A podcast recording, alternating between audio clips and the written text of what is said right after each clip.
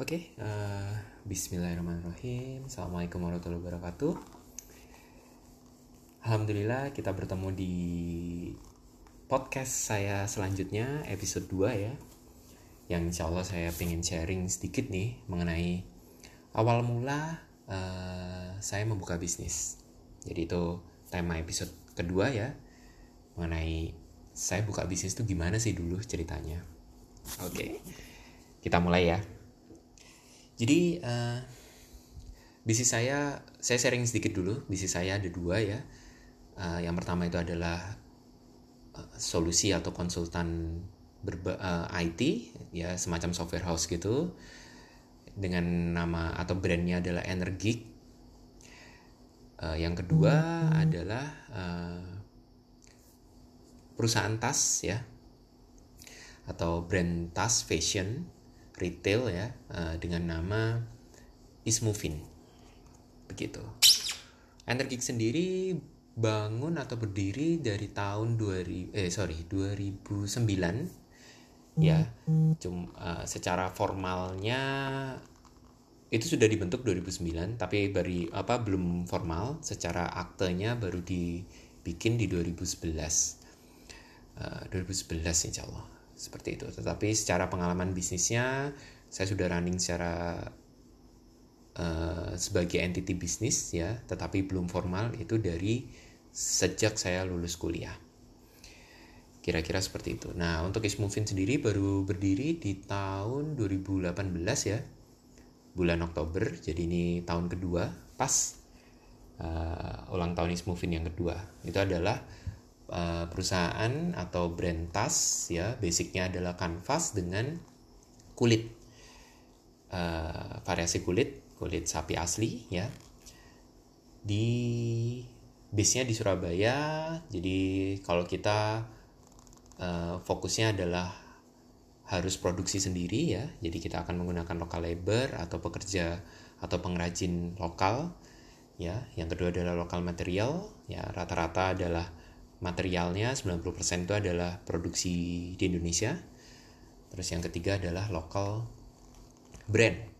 Ya, nanti kita akan saya uh, moga-moga bisa ada kesempatan untuk bisa sharing ya dari masing-masing brand ini. Nah, tapi sekarang saya fokusnya adalah gimana sih awal saya memulai bisnis. Jadi saya ingat banget ya uh, di semester 5 ya teman-teman di semester 5 saya anak 2005 ya masuk kuliah 2005 jurusan sistem informasi ITS di semester 5 itu ada namanya mata kuliah RPL atau rekayasa perangkat lunak ya. Uh, dengan dosen waktu itu adalah Bapak Hakim ya Intinya di mata kuliah itu diharuskan atau tugas akhir dari atau project dari mata kuliah tersebut adalah membuat sebuah software ya. Software yang harus jadi mulai dari perencanaan sampai softwarenya running. Kira-kira seperti itu. Nah, saya ingat banget begitu dirilis projectnya atau dijelaskan projectnya, saya tanya nih ke apa ke beliau, ke dosen saya Pak Hakim, Pak boleh nggak sih Pak uh, project ini atau di tugas akhir mata kuliah ini itu adalah saya implementasikan real uh, kepada klien. Jadi intinya projectnya itu adalah project real yang harapannya atau doanya adalah itu bisa terimplementasi langsung kepada klien. Nah, kenapa sih sebenarnya saya berangkatnya dari sini? Apa muncul ide ini ya? Karena saya melihat dari teman-teman saya itu kalau misalkan tugas-tugas uh, final project seperti ini ya itu kebanyakan hanya sebagai formalitas ya padahal saya yakin pada waktu itu banyak banget kebutuhan hmm. orang-orang yang bisa atau masyarakat ya yang butuh sebuah software ya yang simple aja gitu ya untuk uh, bisa membantu operasionalnya seperti itu. Saya berangkatnya dari situ saya pengen ilmu saya atau tugas itu bisa sekalian diimplementasikan sehingga bisa manfaat. Kira-kira seperti itu. Itu yang uh, yang mendasari kenapa saya tanya. Uh, langsung dari beliau menjawab boleh Jung. Jadi saya panggilannya Tanjung ya.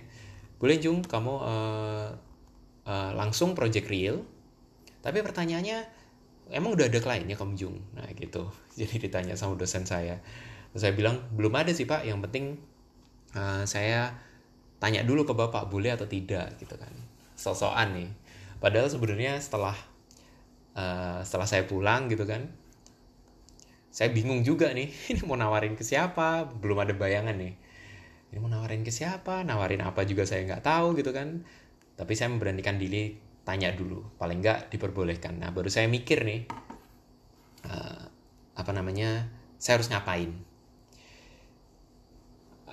di satu titik akhirnya saya melihat ada satu potensial uh, klien ya. Saya nggak tahu apakah dia mau atau tidak. Yaitu adalah sekolah. Jadi di dekat rumah atau kantor saya ini ada namanya SD, nama sekolah SD negeri ya, namanya adalah SD Jaya.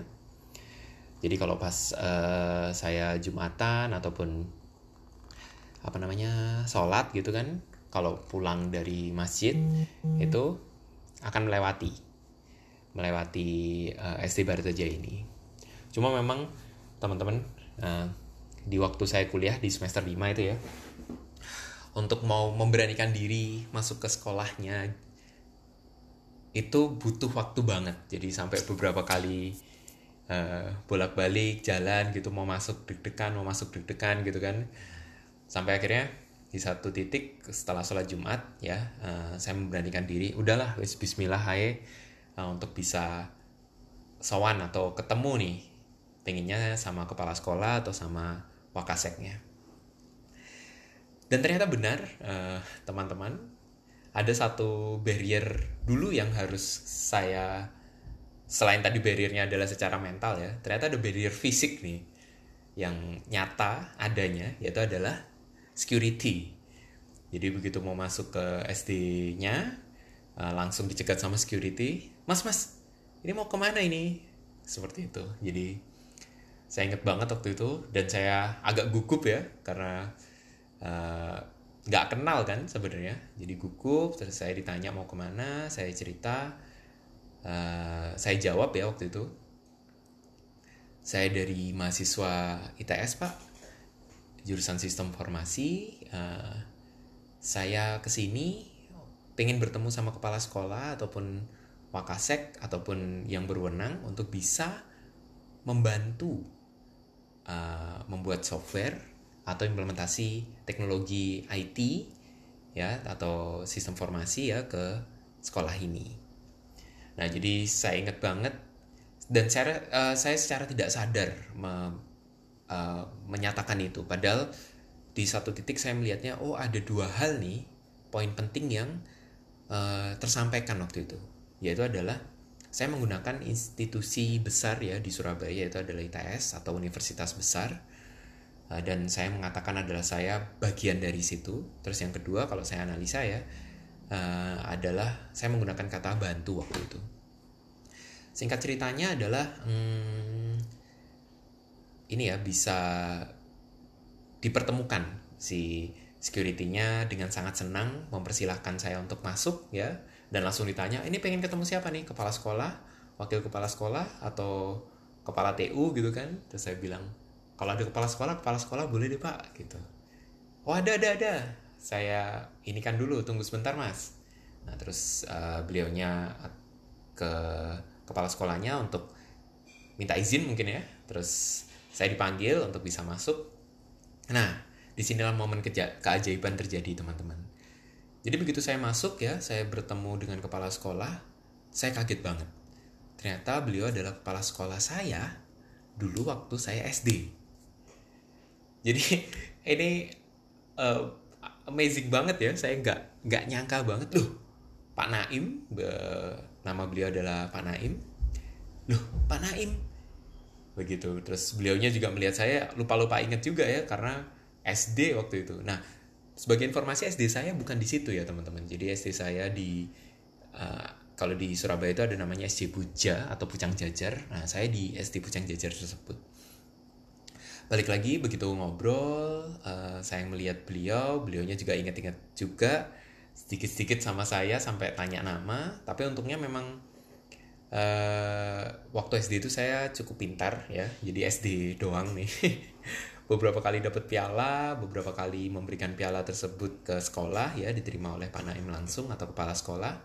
Sehingga beliaunya inget nih oh dulu kamu yang beberapa kali menang lomba ya? Terus tapi lupa nama saya. Singkat cerita saya ngobrol ya uh, dengan beliau. Terus akhirnya saya sampaikan maksud saya. Jadi tetap uh, saya sampaikan ingin bisa membuat software nah kebutuhan software apa nih yang sebenarnya dibutuhkan di sekolah itu? Nah tapi saya tidak bilang kalau ini adalah sebenarnya tugas mata kuliah. Karena saya pinginnya pada waktu saya uh, deal atau berkomunikasi itu uh, ini benar-benar adalah profesional. Ya itu yang keinginan saya seperti itu. Oke okay, uh, eh, nah tapi yang menarik nih muncul pertanyaan-pertanyaan yang ajaib nih. Oh itu wajar sih tapi bagi saya ajaib karena saya bingung jawabnya. Yang pertama itu adalah mas uh, butuh harga atau harganya berapa nih mas? Seperti itu. Jadi saya sampai semester 5 itu kalau ditanya bikin atau biaya software berapa itu saya nggak bisa jawab teman-teman. Saya juga bingung sih gimana cara menghitungnya waktu itu ya. Jadi itu pertanyaan yang cukup berat ya waktu saya jawab cuma saya berpikirnya simple ya waktu itu saya satu kelompok. Jadi ini tugasnya adalah tugas kelompok ya. Sehingga saya tujuh orang. Tujuh orang uh, saya asumsikan aja saya dapat apa namanya uang saku 300 ribu gitu ya. Dari masing-masing orang berarti nominalnya 2,1 nah saya genapkan waktu itu 2,5 saya bilang ke beliau. Iya pak harganya sekitar dua setengah terus beliaunya bilang oke okay, deal Jung. Saya setuju dua setengah bikinkan sebuah aplikasi database guru dan siswa. Oke okay, alhamdulillah ya seneng banget waktu itu. Terus muncul nih pertanyaan kedua nih. Berapa lama Jung? Waduh.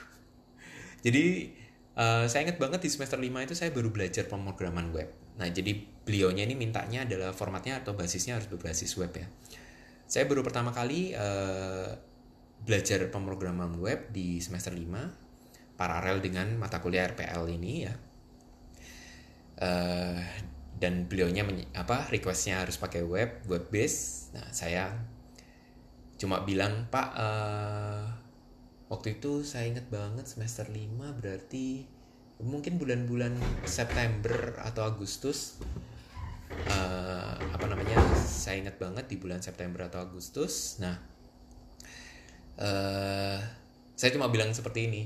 Jadi tugas akhir itu harus dipresentasikan di bulan Desember ya atau awal Januari. Desember akhir atau awal Januari ya saya cuma bilang ya Pak uh, aplikasinya akan siap Insya Allah di akhir Januari gitu. Karena asumsi saya mau nggak mau aplikasi saya harus didemokan nih ke dosen ya karena sebagai tugas akhir singkat cerita uh, saya mengerjakan ya sambil belajar sambil tanya-tanya dosen juga tanya senior terkait uh, pemrograman berbasis web.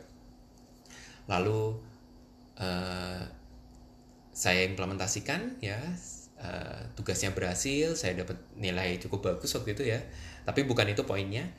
Uh, ada kebanggaan tersendiri ya pada waktu saya sudah implementasikan softwarenya ke ke sekolah ya dan digunakan di entry datanya itu uh, bagi saya satu kebanggaan ya dan beliaunya bilang wah mas sekarang saya cari-cari data udah enak banget nih udah gampang banget nah itu itu adalah satu uh, kebahagiaan ya yang tidak bisa dinilai dengan uang bagi saya.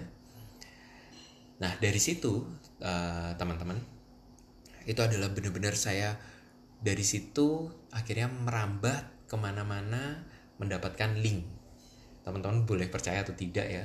Jadi saya memulai bisnis ini juga kalau dibilang linknya udah besar juga tidak ada ya.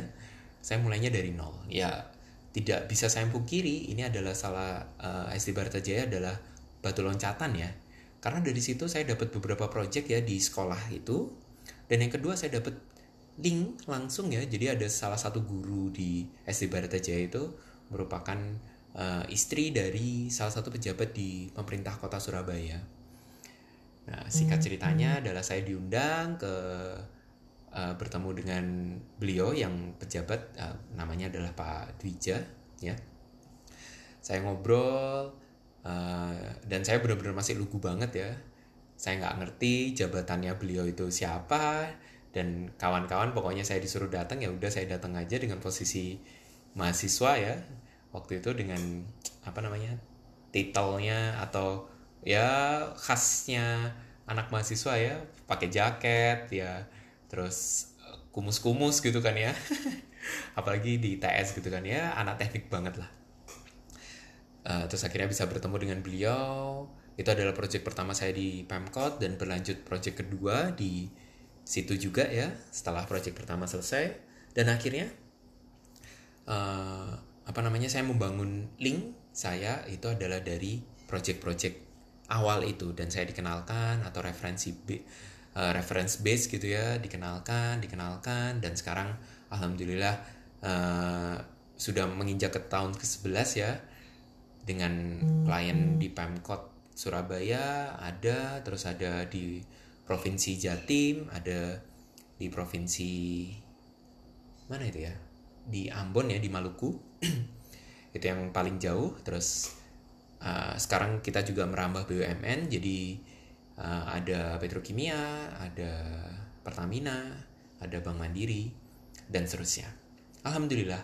Dan saya uh, harus sampaikan ya kalau saya memulainya itu benar-benar dari link yang kosong. Saya cuma berharap kalau saya dapat amanah ya saya kerjakan semaksimal mungkin. Kira-kira seperti itu. Itu adalah uh, awal mula bisnis saya yang diawalinya dari Energik ya atau dari konsultan IT yang awalnya brandnya adalah Arfatech atau Arfa Teknologi ya. Terus uh, berubah rebranding ya di tahun lima tahun atau enam tahun terakhir gitu ya di 2014an eh, 15 15 itu uh, rebranding menjadi Energik dengan fokusnya hanya government. Jadi uh, sejak rebranding itu saya fokusnya hanya government. Jadi ini menarik juga ya nanti mungkin kapan saya cerita gimana sih caranya uh, fokus tapi ternyata secara omset malah naik. Jadi sebelum saya rebranding itu saya menghandle banyak project swasta juga teman-teman. Nah tapi setelah rebranding uh, saya fokusnya ke government dan ternyata secara omset malah naik naik uh, hampir tiga kali lipat waktu itu.